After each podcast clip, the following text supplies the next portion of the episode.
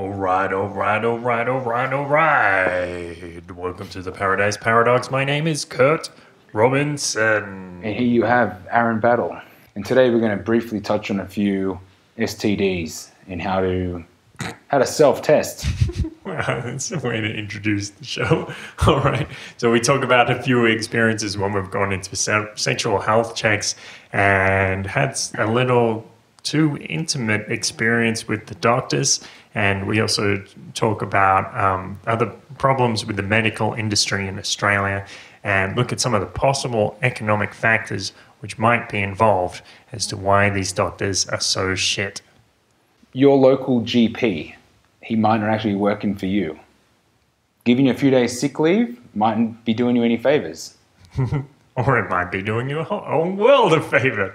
Uh, and also, we talk about some strange cases about sexual harassment in the Australian hospital industry, which is a big problem. And then we t- talk a little a bit about alternative therapies that might be outside of the regular medical system. I also go through a, a little story, uh, an episode back in Adelaide, quite an expensive episode of falling out the back of a car. Yep. Cool. It's interesting. yeah. Good one. Nice. Well done. Well done. Call the taxi. Call an ambulance. Call All a right. limo. Yes. I should have done. Yep. Uh, press like on YouTube, press subscribe on YouTube, leave us a comment on YouTube. We love hearing your comments, your feedback, negative, positive, um, interesting, and just plain crazy. And then press like on Facebook, hover over the like button on our Facebook page, and press get notifications because that means every time you have pictures of us trying to jump as high as the sky, uh, then they're going to come up on your newsfeed just like you wanted them to. And then you're going to go onto iTunes and press subscribe. Then you break out your Android phone and press subscribe on Pocket Cast as well. And then you're going to go to donate.theparadiseparadox.com. We really appreciate all those donations that come in, even if it's just a, a small one, just a few bits or a few dollars. Uh, we love it when you do that because that means to us that these ideas are valuable and we know that you are enjoying what we're doing. So it, it really represents something huge to us. It represents that our ideas are giving something to the universe, something magical and unique. So, uh, the other way, if you want to support the show, no very, very little inconvenience to yourself and no cost. If you're going to buy something from Amazon, go on our website, theparadiseparadox.com. You'll see the shop Amazon link at the top, and that means you can click on that. It's not going to cost you any extra. You don't have to pay us anything for that privilege, and you don't have to run around your computer desk wearing nothing but your underwear like you lost a bet playing pool at the pub. What you do have to do is just buy what you were going to buy anyway, and that means that we're going to receive a small percentage of the commission. And we love you so much when you do that. We really appreciate that um, when you show your support for the show. So let's get into it.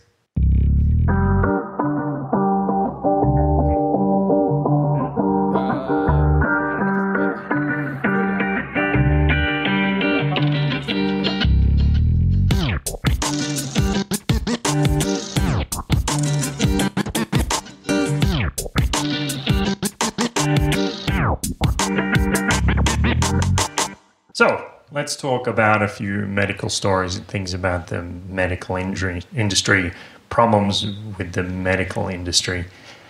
Do you have some interesting stories to tell? Oh, where do I start? Medical. Not my thing.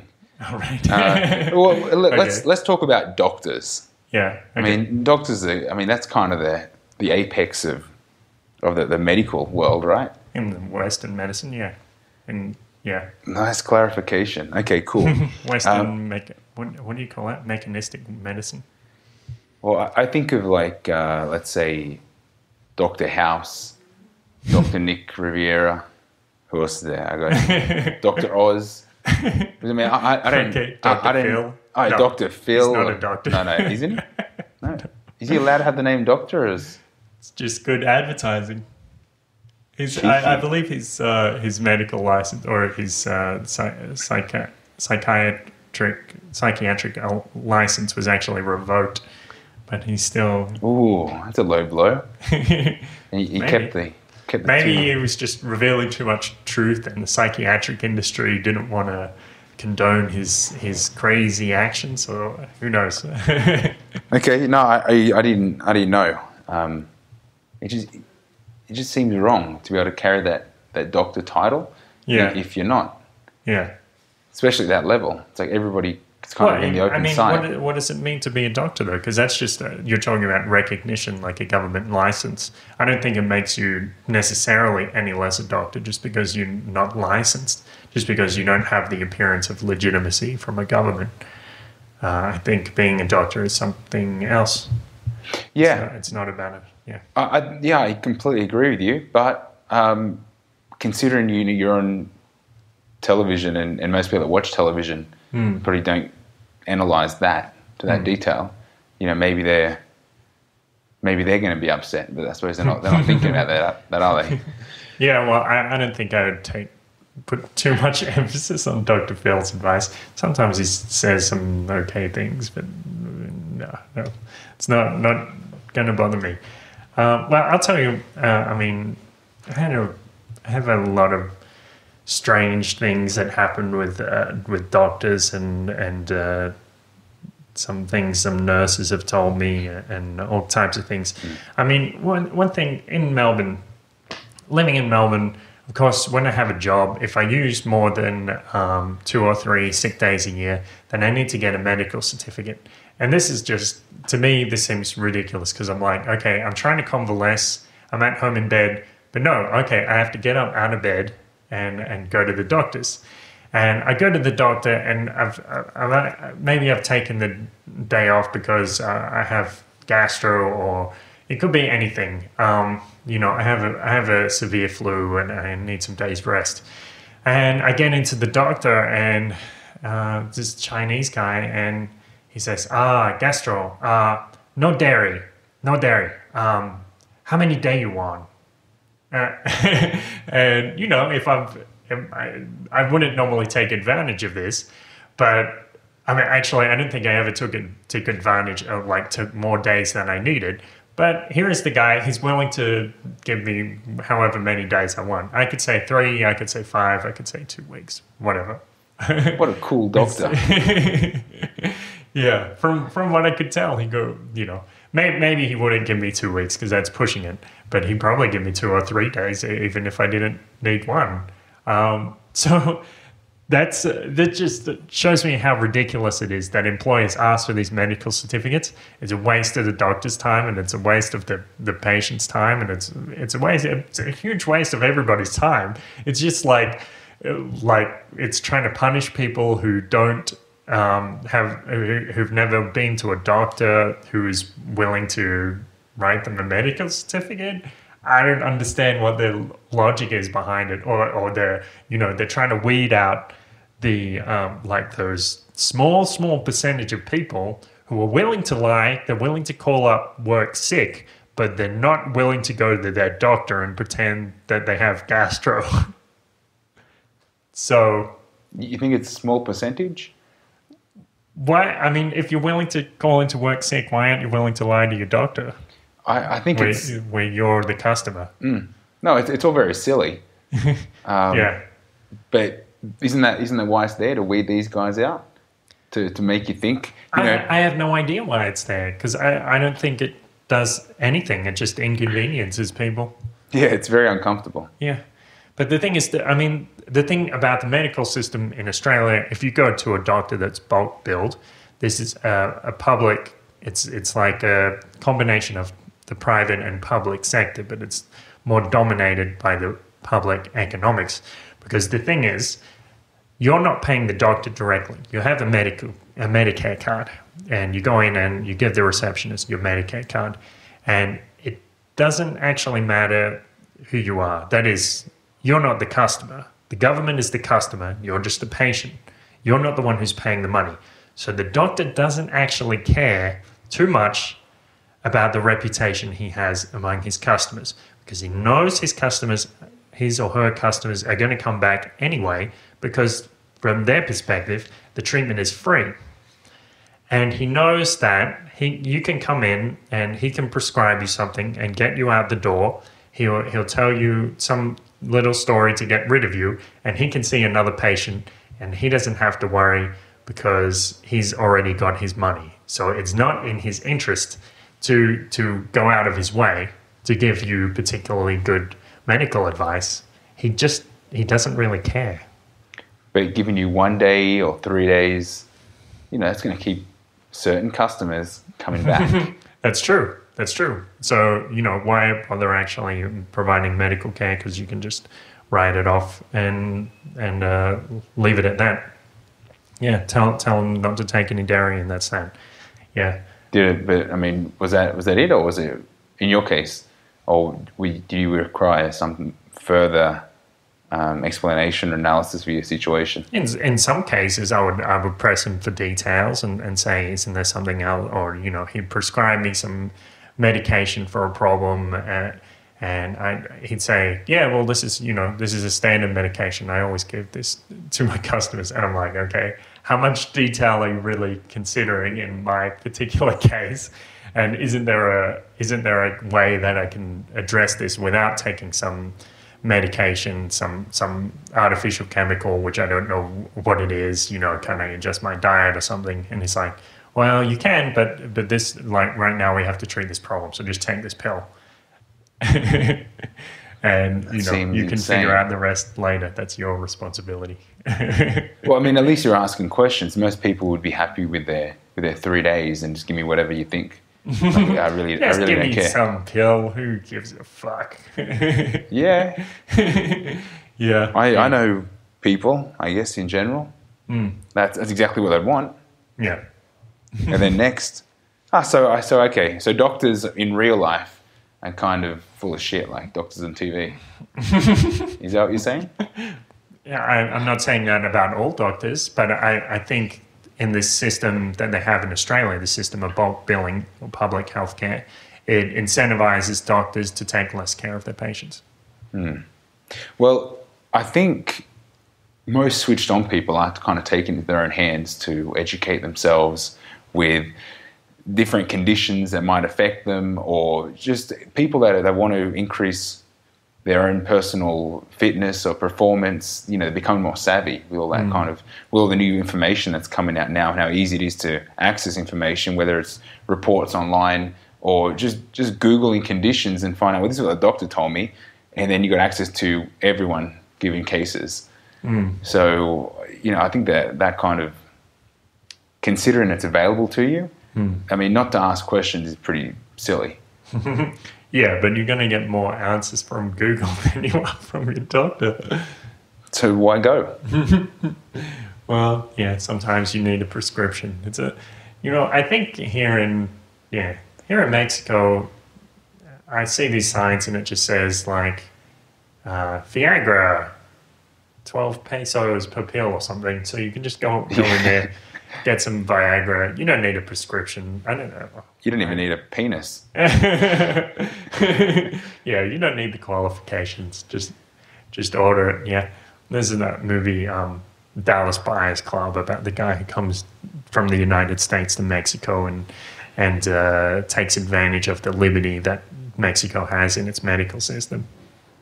I, I haven't seen it. It's it's good. It's worth yeah. I, I recommend it. Strong libertarian themes. Sweet. So I had a I had another time. I remember I went into a, a doctor in Collingwood, and he, uh, well, let's see. I went into this guy a couple of times, and I remember I, I said, um, yeah, so I have this this this this problem, this symptom, um, you know. What's the, what's the deal? And he said, well, it could be all kinds of things. Um, so what do you want? and I'm like, what? Like, you're the doctor. You're supposed to tell me, you're supposed to give me a little advice on what, what I should do in this situation. Uh, and he, he didn't. Um, he's just like, oh, well, do you want to take this test? Is that, is that what you want? And I'm like, uh, okay, I guess so. If that has some kind of relation with the problem that I have. Did you see this doctor many times? A, few times, two or three times. Was he always like that, or was he just having Yeah. a bad day? No, he was always like that. The the the, the following time, I went in for a, a, a medical health check, and uh, the thing was, I was I was expecting to do like a urine test and a blood test. Um, so I'd already been drinking a lot of water in preparation to give a sample, and then I, I came in and it's like, oh no, well let's not do the urine test. I'm going to stick this Huber tube up your urethra. And I'm like, you're going to do what? Which I heard about this test before, like as a rumor, but um, but when I'd gone into a doctor, they never actually offered it. So I figured maybe it was just a just a rumor, you know, somebody would be telling me nonsense or they'd improve their methods or whatever it was. But the, yeah, this guy was like, we're going to probe your penis. And I, I, I'm like, no, I mean, okay, okay, how does this go? and he's giving me this, uh, like, he, he grabs my thumb and he's like, okay, so you need to stretch it out, peel back the foreskin, and open up the head uh, like you're spreading a. I don't, I don't even know how to describe that, but you're opening up the head so the urethra is exposed. And, uh, and, and so I'm trying to do all, all these three things at once. He's told me a couple of times, and, and then he's like, no, no, you're not doing it right. So I keep trying, and then he's just like, fuck it. He just shoves that probe right up my right up my clacker, right right not my clacker, right right up my you know my most personal of my most personal parts. Yeah, your, your third eye. yeah, and, and I was like, "Ay, hijo de puta," and um, I didn't I didn't actually scream, but I felt like screaming. Um, How did it feel? well, it, it's not. You know what it feels like when you relax into a warm bath. It's nothing like that. So I wouldn't imagine. yeah, it's completely different. So, so that's yeah, that's that's what happened with that guy. And then, but then, oh, it was weird too because I remember when we got into the clinic, uh, there was actually an ant crawling on the sterile dish, and I'm like, okay, well, whatever. I feel like I'm in Cuba or something, receiving the finest medical care that Cuba has to offer, that Havana has to offer, and he's. Uh, after that, I started putting on my pants, and he he didn't uh, debrief me. He just left the room. So I was sitting there for ten minutes, thinking, "Ah, he's gonna like he's just taking the the the, the swab out or something, and he's gonna come back." So I waited there for ten minutes, and then fifteen minutes, and he just didn't come. and uh, so I'm sitting there like an asshole, tw- twiddling my thumbs, and uh, eventually I go to the door, and and I'm like, "Oh, so are you like?" Did you have anything else to say? And he's like, ah, I thought we, I thought we were finished. I'm like, uh, okay, you just walked out of the room and didn't explain anything to me. So this is a high level of customer service that we have. Doctors can Australian medical industry. Prescribe their own medication, right? Is that a fact? I didn't know that. No, I, I don't know. I don't know, but I'm, I'm assuming that doctors have access to that book, that magical yellow and lined book that they can pretty much get whatever they want. And, and your doctor sounds crazy. So you know, maybe, maybe it wasn't his fault. Maybe he's under the influence of. He's not crazy. He just kind of doesn't give a shit. But I, um, on that note, I do remember I've, I've dated a few nurses over the years, and I do remember one of them told me that um, when she started working at the hospital, they were like, "Yes, um, you know, this cabinet stays locked, and you, you know, never use um, this medicine while you're on a shift. That's not what it's there for. It's only for for patients, and you know, the doctor has to prescribe it or you know, specify it." That's that's how it is. That's the rule. Then, of course, the first the first day that she came in on a, you know on a Sunday and was hungover, her fellow nurses were like, "Oh no, you just take this and this and this is a, a anti um, like nausea suppressant." And this will fix up your headache. You know, you won't feel anything after this. And she's like, "Isn't there supposed to be some rule?" And they're like, "Forget about it." That's so cool. Yeah, yeah. No, I- I mean, respects. I, I've, I've been to work hungover many times, and uh, I mean, where I where I worked, there was no cabinet that pepped me up. I, I had to go make a couple coffees and, and hope for the best. Yeah. And that, that instant shit doesn't work. All right. Yeah. Well, if, you know, just take a take a little morphine, a few uh, Zoloft. Zoloft is apparently very good for uh, for a hangover. It makes you feel a lot better. But I do think the nurses seem to know how to, their, their workings of the, the hospital or these kind of clinics very well. Because from my security experience, there was always nurses that came in and they were the first ones to tell you, hi, I'm a nurse. And, you know, that, that's, that's cool. But they, they seem to party crazy. like, you know, they're always there at the end of the night. They're always, Yeah. you know, they're, they're around. And you know, Yeah. you know who they are. And they just seem to be more switched on to, you know, substances and maybe not uh, so worried about going to work hungover for that reason. yeah. That, that's just, Yeah, maybe that's part of it. I think it's also because it's a really stressful job and they work these weird hours and then they need some time to decompress. Hmm. And so they're just partying like a motherfucker. And, they, and then they they have to do something to fix it up. and they do. Yeah. But yeah, So uh, that's the whole thing. but I mean, even like the, the knowledge they have hmm. i- isn't. I mean, they wouldn't have got that. What they go to school or something, right? Yeah. To, Yeah. to learn all that stuff. Sure. No, I'm, I'm just reminiscing um, sexual education back in high school and, and how how useful that was. Do you recall those stories, those times? M- more or less. I mean, I know what estrogen is, and and uh, uh, I don't know. I don't think they told us where the clitoris was. But what, like, what are you getting at?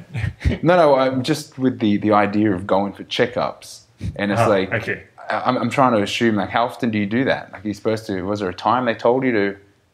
Sorry, you didn't ask me about sexual education, did, or Yeah, did you? Uh, yeah, okay. yeah. Okay. But, uh, I'm, I'm assuming the only reason why you want to stick a a, a, Hoover swab, a hoover Yeah. tube yeah. in there would be because it's somewhat related to those regions. Yeah. And like the, the only, and really, I have to say, my education on all that was pretty shit.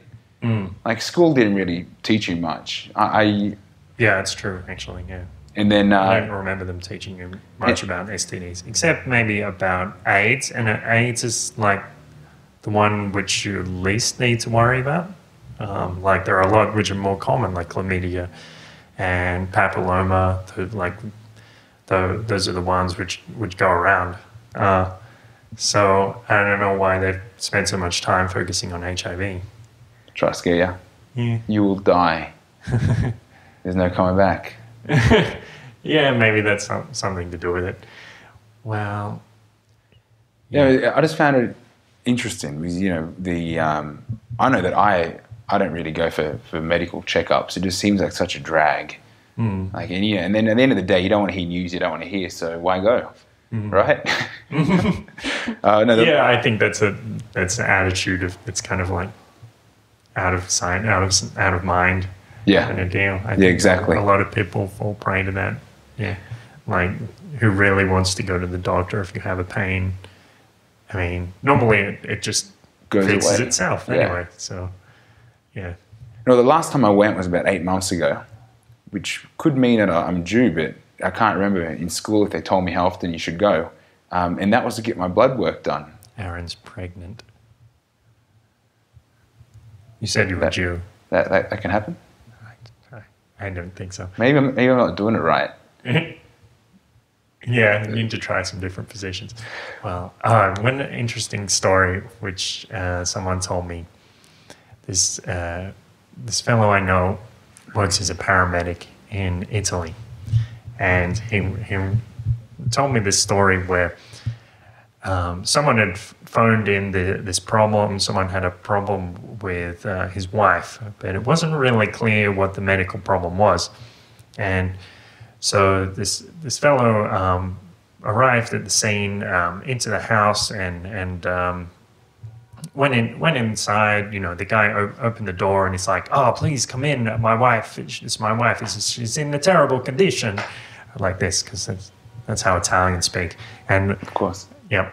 And so so he led um, this fellow to the to the bedroom, and uh, yeah, he, he was there standing fr- from the doorway, and he just sees the bed and uh, the the just the, this outline on the bed. You know, somebody laying there in a terrible condition, and the guy's like, "Oh, she's you know she's sick. She hasn't even for days. I don't know if she's gonna wake up or whatever." And the, the paramedic comes over, and uh, she he starts saying her, her name softly or something, trying to wake her up, and he he peels back the the mat uh, the um the blanket, and underneath is like three or four pillows arranged in the shape of a human, and the guy's there like, "What can I do? What can I do about my wife?" and the paramedic just says, "Ah, it's uh, it's okay. I think your wife is gonna be all right." And he just left. He was completely in shock. He didn't know if this guy was like whacked out of his brain. Was he going to turn violent or something like that? Like, what if you moved one of the pillows? He's going to assume that someone's decapitated his wife. It was a sting. It was a setup. Yeah. Where where are the cameras? no. Well, maybe, maybe, but Is Yeah. it a true story? Well, it was reported to me as true, and and uh, yeah, this this fellow I know experienced this. Uh, uh, you know, according to his word, he's in my experience, he's quite an honest guy. And he, but he says he's still waiting for the day where it comes back around, where someone from another city or, or another paramedic reports the story to him. Like cool. come back, comes back around as an urban myth. Yeah. What do you do? in that situation where you have to diagnose a pillow, I think that's out the outside the range of a job description of a paramedic. No, I I think if if that case happened, I would. I, I pretty wouldn't know. I mean, I don't think anyone would know what to do. But I mean, move very slowly. But would you, would you think it was a joke? Well, I mean, if you walked in and that happened, like just straight up, and you're like, uh, "Did she?" Because I mean, I, I, I was I was I was imagining that she jumped out the window. and She left him. Like mm. you know, this guy's nuts. Right. And here I am. You know, we'll spray perfume, blanket. It's going to take you Yeah. at least three weeks to work out that I'm not really here. yep. Like you know, like like when you when you're supposed to be in bed, mm. you, you put the pillows, you set them up, and then you end up, you know, you sneak out the kitchen or something. Right. It's just like breaking out of prison. Yeah, Yep. Yeah, escape from Alcatraz, escape from Roma. Mm. a crazy husband. Yep. uh, yeah, it's whacked out. Whacked It's, it's heavy, man. Yeah, he yeah he was a little bit afraid for his life in that situation. He wasn't sure what's going to happen. Watch us again at the Paradise Paradox. Watch us on YouTube, like us on Facebook. Watch us on YouTube, like us on Facebook. Tweet us on Twitter and listen to us on iTunes or Pocket Casts.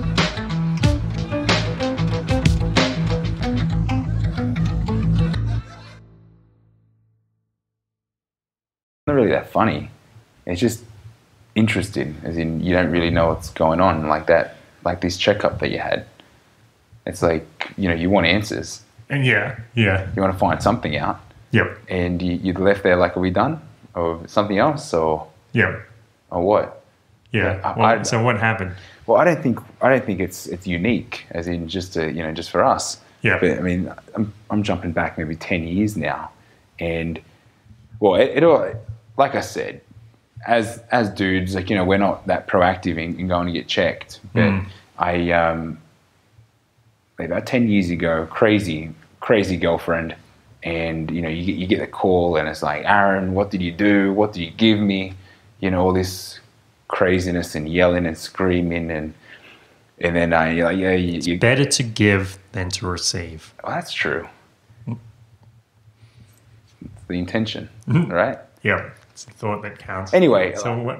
I, said she was What did you crazy? Yeah. because, of course, you know, I, you know, I'm a pretty normal dude, so I'm like, what, what the hell are you talking about? Yeah, Like, it just, I'll see you at lunch, we'll talk, whatever. Yeah, You know, and you kind of cut it off, and then you get the phone call from the work friend going, Aaron, you know, like, um, she's pretty upset. You know, it's, it's about, you know, I think you know what I'm talking about. Like, I got no idea what you're talking about. Anyway, Right. she thought that I gave her some kind of transmittable disease through of the sexual nature, and that you know, and she wanted me to go get checked, like that. That was the gist of it, and of course, that seemed like hard work. Like I didn't give you shit. What are you talking about, right? Like it's this kind of idea. I, I was I was young, early twenties. Um, anyway, so she convinced me to go to the doctor, and um, and here it all starts. I don't I don't want to go to my doctor Yeah. right? Like that, that's that's weird. Like you know, I don't want to go to my doctor, so I went and found another doctor, and I don't know what the process is. Like a weird sliding door. Like you know, they, these doors, these places are always different. Hmm. So the, the waiting room had a funny smell. I'm like, well, who cares? I'm here now, and and of course with the bulk billings because you know, like I'm going to fork out for this. Hmm. I'll let I'll let my tax money do the work. I'll let my tax money filter through 10 bureaucrats and then let the remainders be paid to this doctor. and then I'll get what I paid for. Top quality service. Yeah. Well, what was top quality was the massage that I received. Okay. Yeah. Okay. Um, okay, uh, you probably didn't see my hands. Uh, no, it, it's just uncomfortable because you So don't you don't know what to do, just like mo- moving like as if he was weighing a very small scale. or or juggling. Yeah. Um, yeah, it's like you never know what to do, and it's like okay, um, and it's like they, they look at you, they lean over and look at you funny, and it's like okay, so what what are we here for today? I say, well, look, my, my girlfriend thinks I gave her a sexually transmittable disease, and uh, just thought I'd come get checked, right? Real casual. Yeah. And he's like, okay, get him off.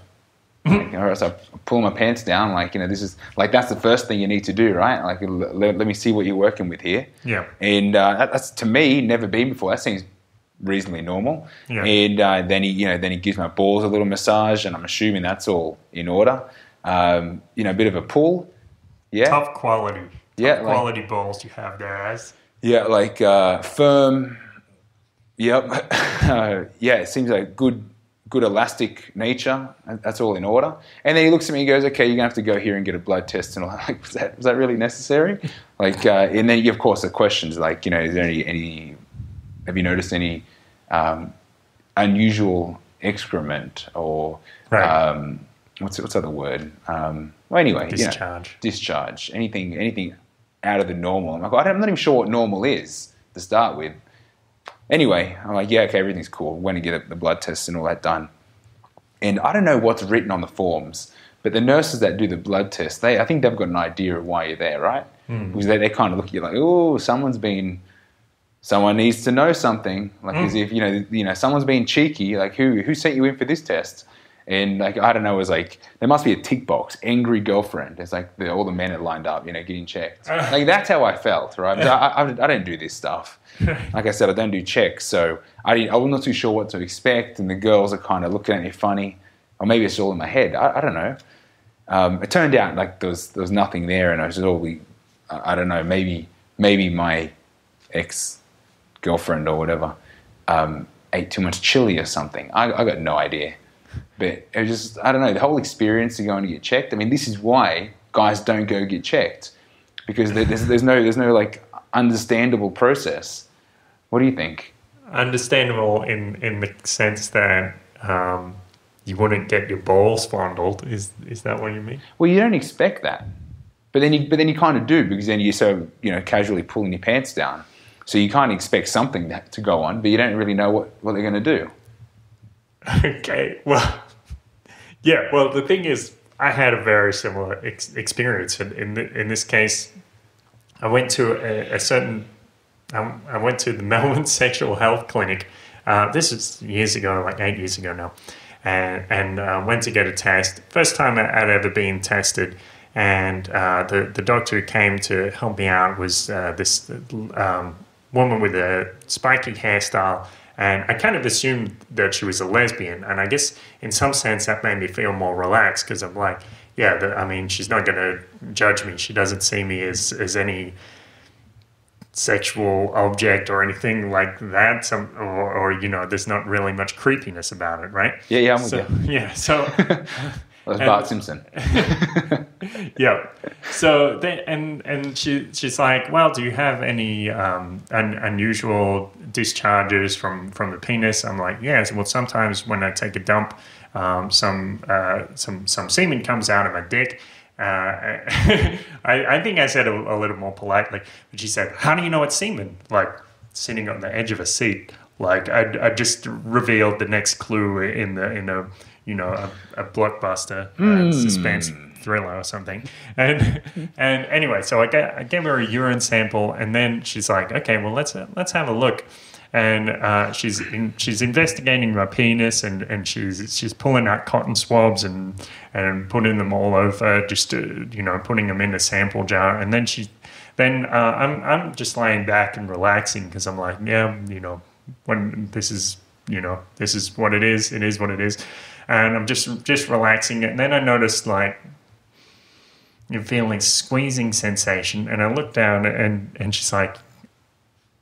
Grab, grabbing my dick, squeezing it like she's trying to get the last drop out of an icing tube, and, and uh, I'm like, just look at her with a puzzled expression. And she's like, Yeah, I'm just trying to um, extract some discharge. She, she was there for like a good three or four minutes, squeezing my dick over and over. And at the time, I didn't, it didn't occur to me that um, that something unusual might be going on because I'm like, Yeah, this is a, a doctor, this is a, you know a professional. And she's not doing anything perverted. Of course, she she's uh, she looks like a lesbian. Three or four minutes just pulling your dick. Nothing, nothing perverted in that. yeah, nothing, nothing odd about it. I just, you know, lay there and took it. Um, and and it, didn't even cross my mind that it could, be something sexual. I didn't get aroused because it, that was the furthest thing from my mind. At this- Business. yeah, exactly. Nothing more than a business transaction. Anyway, so so then she she's like, oh well, you need to come in next week so we can give you the results. I'm like, hmm, okay, well that's that seems reasonable. And she's like, and, and I'll check, uh, I'll I'll check uh, your penis again. She- might not have um, explicitly said that, but that, that was kind of the the idea. So I'm like, okay, well, I'll take another half day off work, come in the next week, and uh, Dr. Shelley isn't there. It's another doctor, and th- this doctor seems acutely aware that I'm expecting to to take off my pants at any sec any second uh, to, to to get the same uh, kind of inspection because that's naturally that what I was expecting. and so every every time I would say, "Oh, well, do you need to?" I would I would start saying something like that, like, "Do you need to inspect?" And and she's like, "Oh, no, no, no, no. That's that's fine." Like she did did everything she could to cut me off and just say everything's fine. Doctor Shelley is isn't in today, and that was that. She's gone away. Yeah. Very far away. Yeah, yeah, might have been reported for some reason for fondling young gay men or, so, or something at this sexual health clinic. Well, So, thi- this is what I'm saying, man. It's Yep. like we don't know what to expect. yeah, yeah. Like, so if someone starts, you know, giving you the ball fondling at a sexual health check, Or probing you. the probe, the probing is actually a medical process, but Okay. I, it's not one I recommend. it's apparently more reliable than a urine sample, but I have to wonder if it's worth it for that for that momentary discomfort. Actually, Well, at least you can say you've done it. oh yeah, that's something to cross off my bucket list. yes. Yeah, you know, So uh, you're, I'm assuming you're not going to do that anytime again. no, I think I'll just get give him a sample instead. Break him off a little piece. Well thought out. Yep, yep. So the thing is, yeah, I've, I've had a few friends that work in the Australian medical system, and um, the, the reports aren't always positive. I guess, I mean, the tendency is to hear the most lurid stories, the most sensational. Those are the ones that are going to get repeated. But um, I'm still alarmed at the, the frequency and degree of these anomalies. So, well, to get to give a, a small example, um, a, a friend of mine is a doctor. She moved from Bogota, Colombia, to Australia, and so she needed to pass a certain test in order to become a doctor in Australia. And so there's um, she she did this test and and she went really well, like flying colors, aced aced it, it got like 98, 99 percent on the test. Um, so well done. Cool. the thing was they were doing a kind of experiment uh, uh, just to, just to see what would happen. They took 10, 20 people who were interns, like scrubs, um, who were already working on hospital floors, and they put them through the same test. And one out of the 20 passed. So one out of the 20, I think, got more than 50%. Ooh, that seems Yeah. So unusual. I, hope they ran that test again. yeah. Well, I hope they studied for it next time. Well, And was it in English? yeah, yeah, it was in English. Yeah. Mm, okay. Yeah, it, was, it wasn't in, in Spanish to, to like reverse it or something. give give um, Erica an advantage. No, it wasn't like that. Uh, yeah, so I have to wonder. I mean, this a factor in this is also that I know Australia, the Australian government is going to be harsher on immigrants than it is on people who've grown up in Australia, and that's you know an unfortunate it's a blow to meritocracy and, and competence everywhere.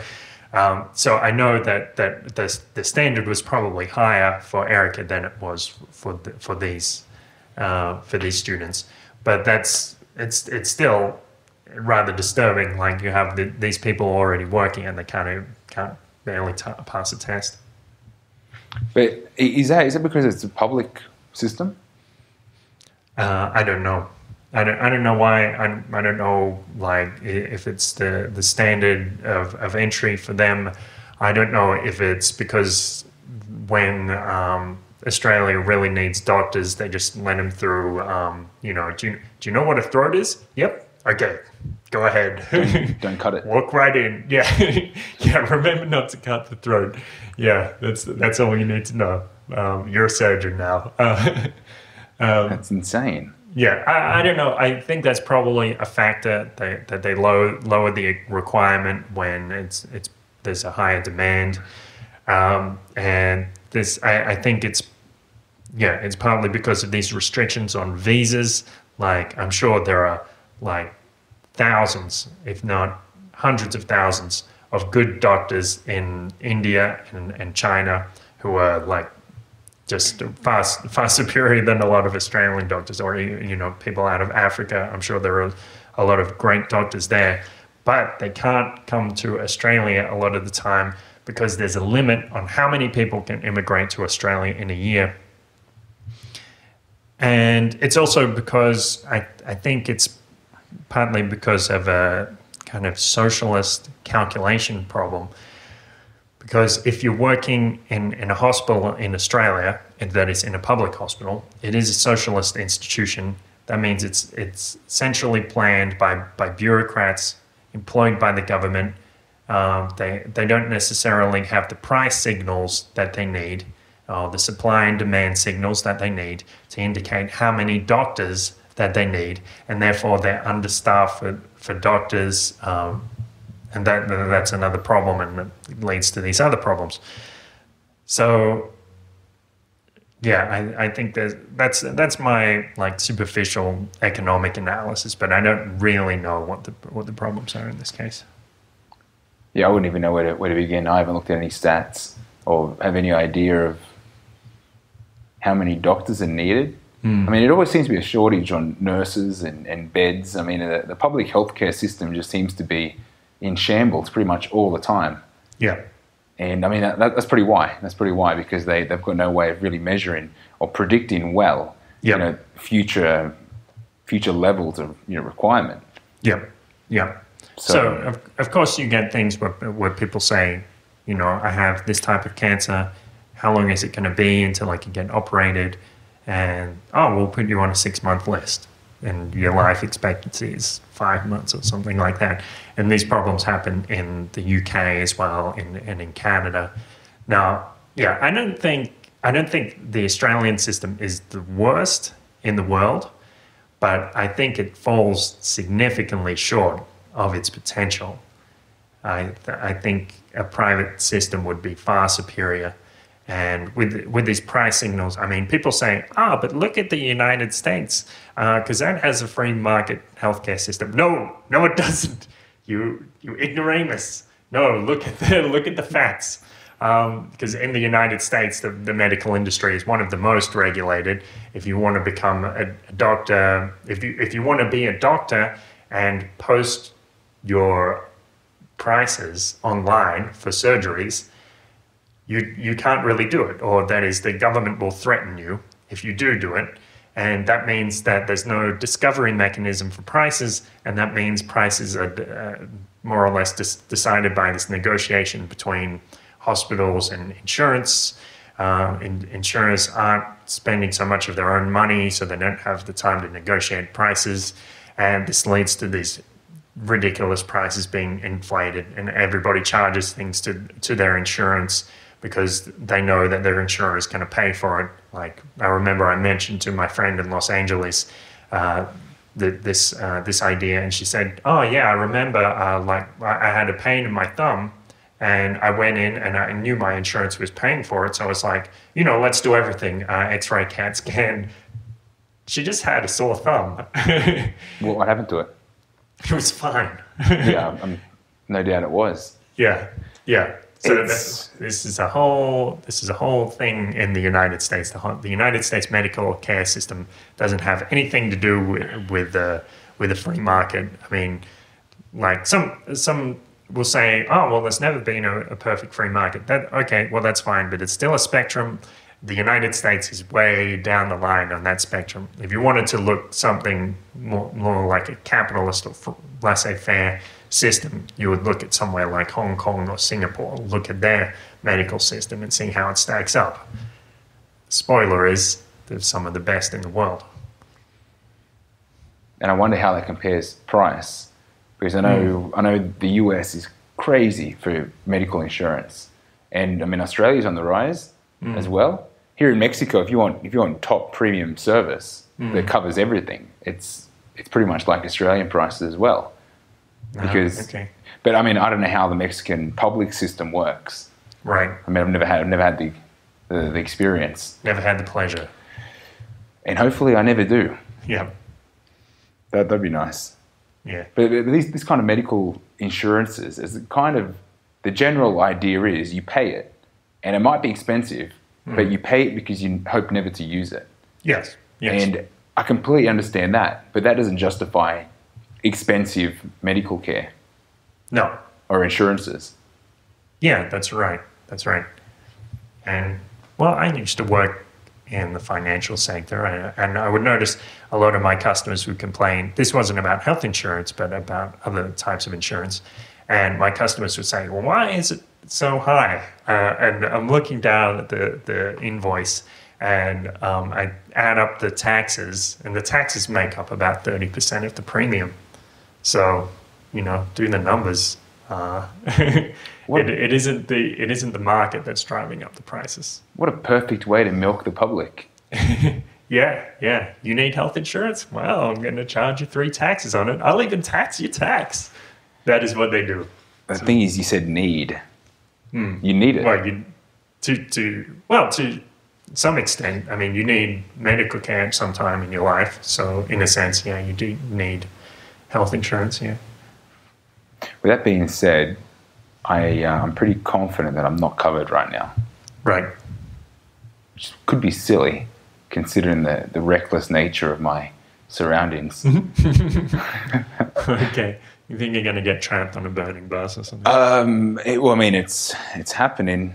No, I, I, I just think uh, here in here in Mexico, the chance of something happen is perceived much higher than, than anywhere else. Yet, um, I don't know. I like to live dangerously. yeah. I, I kind of have, a, have an altered view on life and death ever since that experience. What was episode? Look it up. I can't remember. I'm kind, I'm kind of already living an extra time. Death was the name of the episode. Yeah, it's a good. Put a, link in a the goodie. show notes. But I mean, I think because they have the population so trapped with their own fear of, you know, you don't want to die, Mm. and and that, that dying's like, I was going to say the end all, but it kind of is. Mm. Um, no, but, but they Alright. but they they do uh, they do in, you know, inject all this fear into the into the public, Mm. so that you know they having that that insurance that you know nothing's going to happen. If anything does Mm. happen, then I'm covered. it's kind of, I mean, uh, it's kind of crazy to think that they want people to be scared, so that the, the insurances. It doesn't matter how expensive it is. Yeah. It can be expensive, and you can always justify it Yeah. because you never know when you're going to need it. Hmm. Is there is there an alternative? An alternative to health insurance. Yeah. Like, uh, is there a, a group of people that just like whatever happens, I'll just pay for it? Yeah, I'm sure there are some people like that. Because I know I, I, mean, I, I don't have any health insurance at the moment. My travel insurance expired uh, like six or seven weeks ago, so I'm I'm uninsured. My my things are uninsured, but you know nothing has happened yet. well, it's um, and I figure I've got I've, I've got some money. I've got some credit cards, so if something happens, I can I can uh, charge it. yeah, I don't think it'd be that expensive here in Mexico. Yeah, I think you could pretty much just, I mean, worst case, you know, you'd be out of pocket maybe 10 grand, and that's extreme, I think. Hmm. But that should pretty much cover, you know, any type of brain surgery or, uh-huh. mm. okay. well, what else could be really extreme? Yeah, I, I don't know. I don't know what gets more extreme than brain surgery. Maybe a head transplant. Or a second head. Yeah, if you want to do a Zaphod Beeblebrox cosplay. But what would, what would cost more, removal or addition? A removal of a brain or an addition of a brain. what, what kind of. I don't know. I'm assuming the addition would cost more because that's there's a lot more connecting wires involved. You'd have to It's a lot more require, technical. you'd have to acquire the parts. Yeah, you, you need an expert an electrician for that job. Hmm. Yeah. So, Very interesting. yeah. Well, now that we're speaking about about costs, like I said, I think I think here in Mexico you pretty much cover whatever you, whatever you need to get done, or or you, you'd work it out some one way or another. But um, and, another, and another trip that I was on, um, this is going back in time to a past life. Right. Um, it was it was when I was in Adelaide, and you know I, I was enjoying Adelaide because they uh, they hosted that year the the Australian swing camp. Oh, okay. So you know, so I, I was in a party mode, and you dance Swing and camp, and uh, you mean you're you're dancing, Dancing, like dance. And dance Yep. swing. Um, so you know, so you, go and you're doing you know three or four hours of, of classes every day, and then at night there's every night there's like another party for the week, and you know there's a few bottles of wine going around, and everyone's you know you, you're on a buzz. So by the time you get to Friday, you've been you've been drinking and dancing all week. Um, so you know I was in a bit of a crazy mode. Long story short, I uh, I, I was locked in a car where I panicked because I thought I could. I thought I'd be in there for the rest of my life. And I've, I've never panicked before, but I think just But because the, what what are we talking here? What's the dosage? What's the, what's the chemical? um, well, I think it was just fine wine. Wow. Okay. Yeah, Okay. I, I mean, I was Wow. I was young. I, I mean, this is early twenties again, so you know, I I was pretty, you know, because the alcohol, the legal alcohol consumption age is eighteen. My Mm-hmm. my experience of drinking alcohol was still fairly young, so I wasn't able to to measure very well. so, a bottle of wine made you think you were going to die. Mm, eh, well, maybe not a bottle, but you know, cumulative effect. Okay. But I, I, I've never, I've never panicked before. But I think Yep. it was kind of this, this, this feeling or this ball of energy inside you that, that just needs to escape, and then your brain shuts off, and you think you're never going to get out of that car. Like you think you're, you're trapped. So anyway, so a man, You man you you were in sleep paralysis or something. um, um, well, no, not in that experience. Okay. Okay. But then why? Okay. Why would you feel like you could never leave the car? What would possibly Mm. stop you? Oh, okay, yes. Is it? Yeah. yeah, okay, no, I, I'm with you now. There's a key part of the story here. Okay. the friends that I, I was with, good friends, um, at that time, they uh, they were trying to contain my crazy antics. All right. So they, they thought it'd be interesting to lock me in the car. Okay. Child- Yeah, you definitely needed to include Yeah, this part of the story. Yeah, was- I mean, all I know is I was trapped in the car. But I mean, of course, who who gets trapped in a car? That's that's Yeah. unusual. Yep. No, not not when all your when your friends decide to put you know child safety locks on and you know lock the the windows and there's no there wasn't the winders were in the back doors. Right. Front doors had electric windows, so the car was off. I was trapped, And the worst part was I did something dumb, and you know I I kind of like tried punching the window, and although I look back now and that's the most stupid thing to do, but in my mind I saw the window bend, like it, like it bent, like it was one of these Toyota Corollas or something, of, of like it was new, so the windows were bendy. All right. And then I think seeing the window bend made him panic. Uh, so I, I reclined the seat back because I was in the front, and then I wound, I wound the window down and I jumped out the window. Sure. But I jumped out backwards, and my arm got folded behind me, and my weight landed on it. I dislocated my arm. Wow. Yeah. So the, the thing was, you know, everyone's like, Aaron, what are you doing? You're crazy. And uh, that's why I say for my, for my life. I'm chilled now. But um, I was there and I didn't even realize what I did. But, you know, I went to hit the person that was, that locked me in the car. And I realized that my arm was somewhat wobbly or bendy. and it wasn't doing Okay, what I was I'm telling picturing it. this scene from Ace Ventura, Pet Detective, where he gets hit with tranquilizer darts and his arms are wobbling all over the place and he can't control them. That's exactly what it looked like. Right. and, and, I, and I'm in this head mode where I can't I, I can't work out what's happening and I'm looking at my arm and I'm telling it to do an instruction like raise straighten throw punch and there was nothing happening so uh, and so, I, I'm, so I'm, I'm there hugging my arm going shit I've, I've broken myself and I was upset because you know I'm not supposed to be broken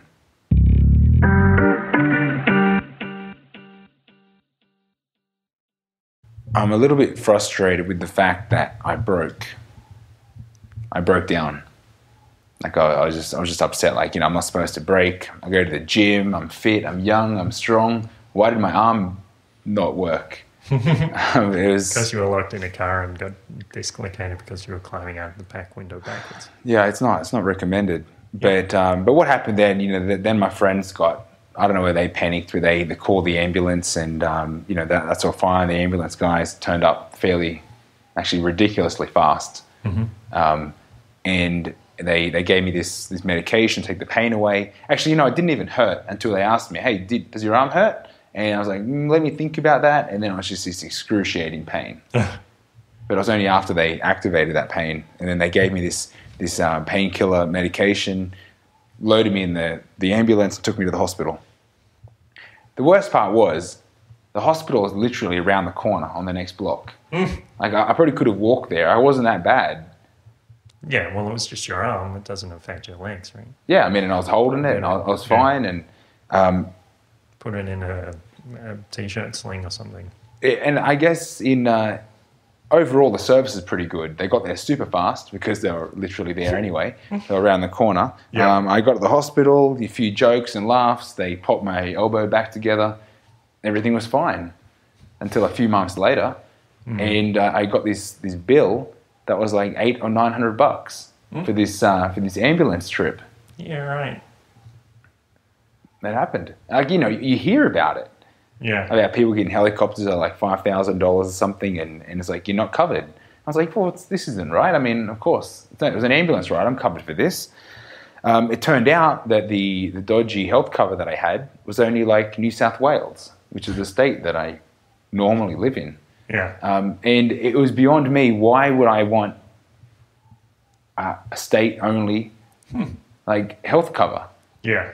It's like it was just it was out of my mind. I thought this, this is crazy, but um, apparently that, that's what they that's what they offer, and like to me that that seems ridiculous. Knowing that you know you can Australia is a big place, and you know of course people have the the economic freedom to travel quite a bit. Yeah. Um, jumping state to state isn't isn't quite a big challenge, but um, but 800, 900 bucks for a you know for a five minute ride.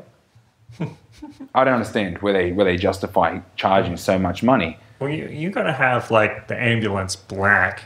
Like you got to have an ambulance set up like a limousine, and you have a, a couple of TVs, and and they put in some girls with you, and and you know they have a mini bar and stuff like that, because that's what you paid for. That's really what you should have received. The the fifty cent service. yeah, you got the fifty cent service. Yeah. Well, you know, it's a probably a five dollar taxi ride at most. Could have been seven. You know what I mean? Like it's they're they're expensive, Yeah. but I mean that that's our public system. Well, I mean that was. I mean I guess we're still Australian. Um, I think there's a better there's a better way of working that out. yeah, I, I suspect so.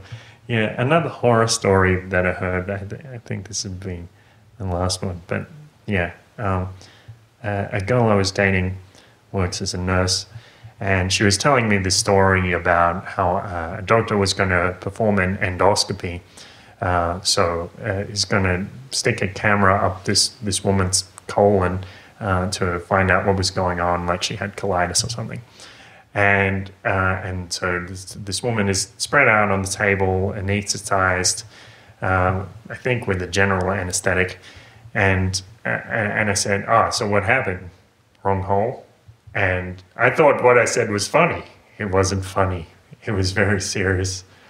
When I, when I said actually happened, this doctor, this is like sixty year old doctor, had stuck the camera inside the woman's vagina instead of her anus now, I don't know how you get to 60 years old, doctor or not, without knowing the difference. Like, you have to have some awareness there. So that was quite horrible. Another story she told me was um, this some this um, this guy came in and he had had some problem. He'd stopped breathing, um, and uh, the, the the nurse was there uh, trying to do everything she could, like perform CPR and, and you know bang this guy's chest to get him to start again.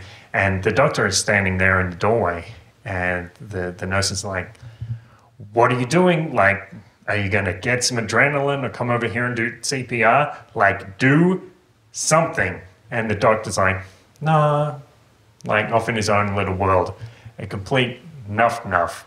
And apparently this is the kind of um, people that we get in the medical profession sometimes in Australia. And that patient was lost.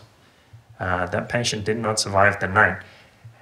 And this doctor is apparently still working in Australian hospitals. So this is, gives you the kind of uh, the idea of madness. Like I don't know all of the problems here, but there's something not right. There's apparently a systemic issue like, if Dr. Phil can get his psychiatric license revoked, this guy should get his medical license revoked like that. Um, the, the other problem with the Australian medical system is the sexual harassment. It's rampant, and, and um, some nurses have told me that you know the, the guys will the, the doctors or the administrators will come up and you know poke girls or you know say nasty things to them over and over. And I was like this is horrible. I, I was horrified. I couldn't believe this this would happen uh, so frequently.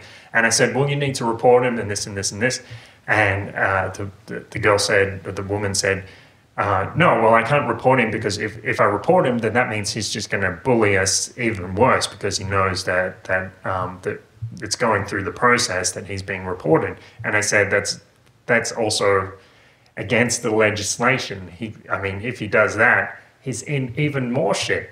But apparently, this this stuff just continues. These women and well, and normally it's women, but I suppose it happens to men too they're very uh, afraid of what will happen with their career. And even uh, a, female surgeon in Australia, Dr. Uh, Dr. Gabrielle McMullen, said uh, she advises all of her all of her staff, her female staff, uh, like interns and stuff, the safest thing to do in terms of your career. If you get an unwanted sexual advance, just accept it, go along with it, and it's not a not a great thing to say, but this woman is, is trying to give people advice that's going to save their career. And it's like there's, there's no good option in that situation. Uh, so that that's just this is frightening. Again, I think it's a problem with the limited amount of surgeons. So surgeons are in such high demand in Australian hospitals that they're seen as like these kings and they can conquer the conquer the roost and just walk around and do whatever they like and you know uh, give girls frontage in the hallway or whatever whatever the hell they do. Ask girls for blowjob during business hours and all all this nonsense. It's apparently rampant and it's disgusting. So I'm a little taken by surprise. I would have thought that the medical industry, being with the, the integrity and professionalism that it portrays. Yeah, portrays. Yeah. Well, you know, things aren't always as they seem. This this is a deep systemic problem, uh, from what I have read and from from the information I've heard. Yeah. So. Yeah, that's that's quite disturbing. But We can't finish on that. That's such a down. well, I don't know what what we could say that's that's cool. Okay. All right. Yeah. Well, I mean, they, let, let's Which- let, me say. a story about a shaman in Mexico.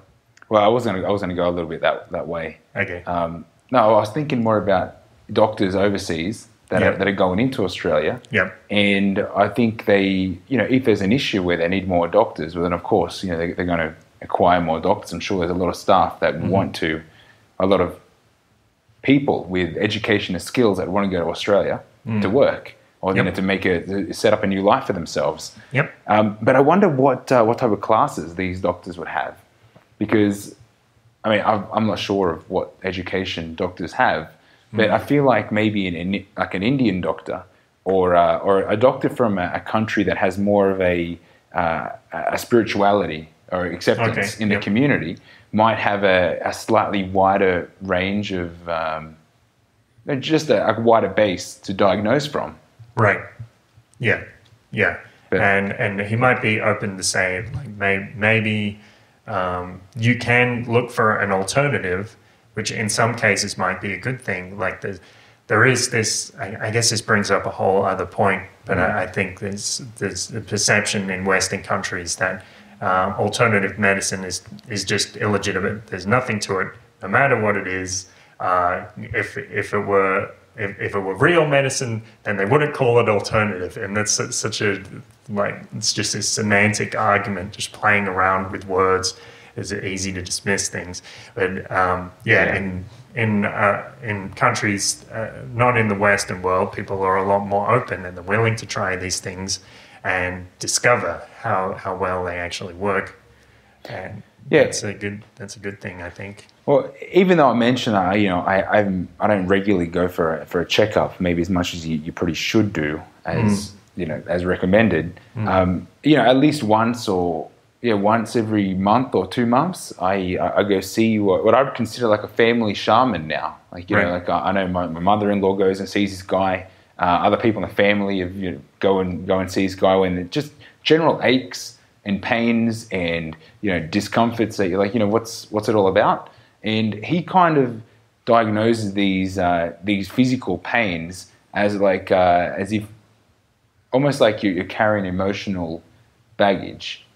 So, and he does a range of treatments like uh, magnet treatments, um, where he, he aligns the the energy body, or he, he works. He does aura work, where you know he analyzes where there's like gaps in your aura, and it's it's really quite interesting because I came from the point of view like you know this.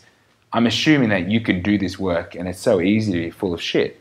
Hmm. Because you know what, what, what do you do? You, you lie a few magnets down on, on the bed. You, you might pull their feet, pull hmm. their arms, ask them a few questions, and it's you know it's it general that can't be that can't have any medical nature. Hmm. You know that's, that's almost like you just I don't know what is that magnets on a bed, pulling someone's limbs and asking how they feel, um, or, or waving your arms around in front of them and ringing bells and things. It's like this isn't well this is like preschool, but.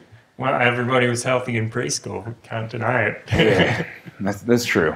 Yep. But so, I mean, of course, I, I went in almost almost skeptical Yeah. when I first saw this guy. You know, several I guess several treatments ago, or you know, several visits ago, and you know, I, I laid down. And I was like, okay, you know, I'm going through the uh, the motions, and you know, I took my shoes off, and he grabbed my two ankles. And like say, say I was laying down on, on a bed. He's at the end of the end of the, the bed that he has in his, his front little clinic, and he, he's pulled, he's grabbed his, his two hands underneath my ankles, got a good grip, and he's kind of just lifted them up so that the weight of my legs are in his are in his hands from my ankles, and he's kind of given like a you know like lifting one, lifting the other, alternatively, gave him like a little pull, and uh, and then put them down, and you could see he just he went into thought for a moment, and he said, uh, you know, you've got you know, you've, you've got a pain in your, your left your left hip. You know, I, I can tell because you you know you're obviously sitting crooked or something. it's weird. I'm actually sitting crooked right now. let me fix that up. Um, he, he knew exactly what the problem was, and I didn't tell him anything. Right. Um, Very interesting. so he laid his magnets out in this unique pattern, and uh, within five minutes, uh, you know, I, I thought I'm going to I'm to try and maximize this experience. So you know, I started doing a little breath work. So I thought, well, you know, if I'm going to if this is going to work, I better give it a, a shot. So I tried relaxing myself, and I felt like my hands were like vibrating a little bit, and I couldn't feel any tension of my weight on the bed, as if like I was almost like I was so relaxed that I was floating, like Mm. above. Like I was I was obviously laying on the bed, but I felt like I was floating above the bed just from the sensation I was rece- receiving through these magnets. So, um, I mean, that, there you have it. That's that's what I'd consider alternative treatments. I Yeah. mean, there's no there's no medicine induced, but I mean, if the pain goes away and uh, and you feel much better, I'd have to say, as I'm walking out, my back felt brand new. All right. So, uh, Very cool. so uh, you know, and, and I've I've been back to see him a handful of times, but um, it's it's like you know, even if you're skeptical, Yeah. other people are doing other things. Like Yeah. just just the awareness of of what opportunities um, to try something else Yeah. that could be enough, you know, to just to Google search what's going on. Mm. Mm. But the, the, that's what you're talking about, the the shaman. Yeah. Yeah. Yeah. yeah. That was a great example. Cool. That's, that's my dude. Yeah, so there's a lot of interesting alternative therapies around. Probably to varying disease, uh, varying degrees of quackery, but I think there is something to some of them. Um, like my, my, some of my friends, my, my friend Link and my friend Jeremy in Melbourne, uh, they do uh, like Link does shiatsu and Jeremy does um, acupuncture and and some a whole range of other techniques. And these are I, I haven't received much treatment from them, but they they did some mass under me sometimes. And these, I know these are intelligent dudes. Um, the way they discuss the theory behind what they're doing is is very interesting and very precise. And I, I, I trust them, so I, I, I'm sure there is something to it. I'm, I'm not sure exactly what it is always. I mean, sometimes it's like a kind of physical therapy, but sometimes I think there's something beyond that. So it's very interesting stuff. Uh, cool. So my name's Kurt Robinson, My name's Aaron Battle. and we're the Paradise Paradox. Press like on Facebook, press the get notifications button on Facebook. Just hover over the like button and press go notifications because that's going to make sure everything interesting that we post is going to come up slapped right in your face across the Facebook. And then you're going to go on to YouTube and press subscribe on YouTube, and you're going to press like on YouTube, or even press dislike. If you hate us, tell us why. Tell us how much you hate our guts if you really want to do that. Of course, we prefer positivity. Then go on to iTunes and Pocket Cast and press subscribe on both of them, in, just in case you have one phone for each year, one iPhone and one Android. And then go on to donate.theparadiseparadox.com because we really love it when you guys show your appreciation and support. We love it so much that um, brings a warm fuzzy into our heart. It makes us throw up a little with emotional surprise and amazement at how generous you are. And then you, if you can share these videos, share it on Tumblr, Twitter, and also on where Facebook as well. Why not? Because every time you share one of these Paradise Paradox articles or videos, Aaron Battle is going to do a backflip outside of a Corolla window uh, and not dislocate his arm this time. And also, what else? What, what else Well, I, I already? I already did it once. So I don't know if I'm gonna if I'm gonna do it again. But what All I, right. but I well, want that time was bad luck, so this time you'll do it correctly, right? Yeah, I, I do have a, good- a lot of good luck. experience. luck, yeah. luck now. But for everyone that's already clicked these buttons, the likes and the ups and the whatever, um, I wanted to share. Thanks, Grandpa. I wanted to share. yeah, the, the the thumb. I, I want them to share this with someone that might need to open their mind a little bit. Hmm. Like you know, it- we've all got friends that are like, you, you know what I mean? Like friends that that uh, you know, we, we cover a lot of topics. Yeah. So maybe you can start targeting your own. I mean, if you're already a fan, Yep. Maybe you know, maybe send an episode that you thought was funny or inappropriate to your mum. That's always fun. I, I know. I know. There's a few episodes that my mum didn't really like, but I was like, you know, that's that's what I do now. So Yeah. I love you. Cool. Okay, great, great idea. Share, you know, share this video with your friends as a birthday present, and and freak Something. out the squares a little bit. All right. So my name's Kurt Robertson again, And Aaron Battle and oh yeah, t- on Twitter I'm at Trouble Bubble. at Battle AZ. Peace. Thanks for listening to another episode of The Paradise Paradox. Remember, you can go on www.theparadiseparadox.com slash 38. That's theparadiseparadox.com slash 38. And that's going to give you all the show notes from this episode, including related links, any interesting stories that we have, and other kinds of crazy crap. Remember to donate, remember to press share, remember to do all that stuff. Thanks for listening and have a great day. And thanks for shining your divine light of consciousness on another episode of The Paradise Paradox.